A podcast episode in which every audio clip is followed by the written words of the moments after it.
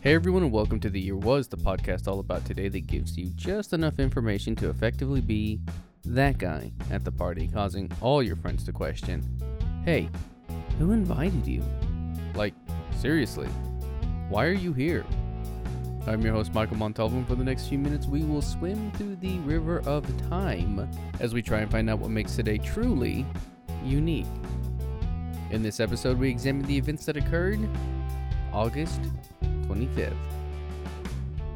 Ever since mankind first looked up at the night sky and saw that big blue ball of light that is the moon, we have wondered what its deal was. And are the moon people angry at us for coveting their cheese? One of the constants of the world has been the question are we alone? Are there people on distant lands or in our metaphorical backyard that is the moon? And people want to believe it, from Wallace and Gromit to George Méliès to Jules Verne to allegedly Joseph Smith and to the topic of today's episode. So let's explore the concept of moon people. The year was 1835, and on this day, August 25th, a series of articles written by Dr. Andrew Grant spoke of finding evidence of life on the moon in what has now become known as the Great Moon Hoax. Dr. Andrew Grant was an associate of Sir John Herschel, whom you may recognize as the son of podcast favorite William Herschel, and is credited as the writer of a series of articles that the New York Sun began publishing in August 1835. In the articles, Grant spoke about how Herschel the Younger had traveled to South Africa and set up a powerful new observatory and observed all sorts of fantastical life on the moon. Life such as unicorns, two legged beavers, and winged humanoids like the Mothman or Batman. You think that's a joke, but actually, one of the creatures found and described was a superior species of Vespertilio homo, which is Batman. So, kind of funny. He also spoke of the moon's geography, its craters, enormous amethyst crystal similar to that of planet Krypton. I added that bit to complement the Batman of it. And of course, rushing rivers and lush vegetation. The telescope that allowed Herschel to view these wonders was something to behold all in itself. The lens on its own weighed a massive 14,826 pounds, or roughly 571 medium to large Tasmanian devils. The articles instantly captured the imagination of the people who read it, and the New York Sun saw a massive increase in sales. The only problem was that it was all fake. But you already knew that because I started all of this off by saying how it was a hoax. But here's the thing it was all fake, including Dr. Grant. Alan. Jurassic Park.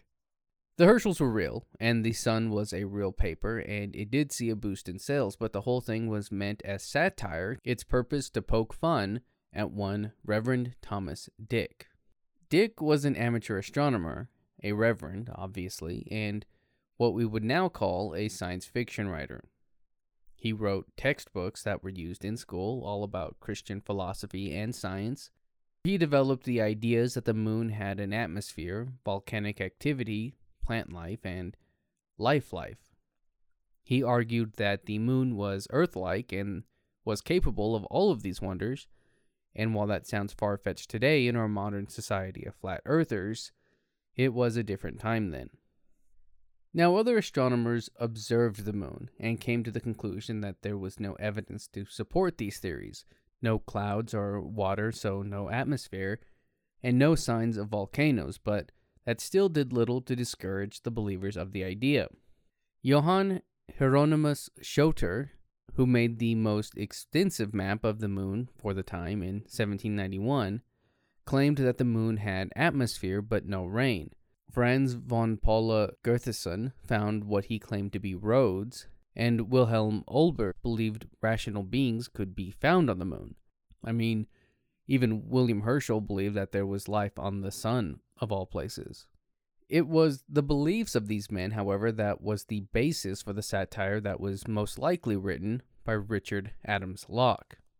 For his articles published by The Sun, Locke adopted a new writing style based off of that of the Reverend Thomas, and included just enough facts to be believable.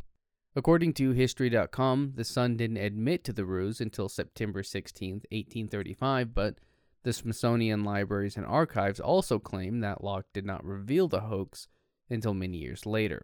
In an interesting bit of side trivia for you, previous episode subject and massively popular writer Edgar Allan Poe wrote a story that was similar, titled Hans Pfaall, A Tale, and had it published in June of 1835. This story told of a man who had returned home to Holland after having had lived and had adventures on the moon. However, due to poor circulation of the magazine due to its recent creation, few saw or even read it.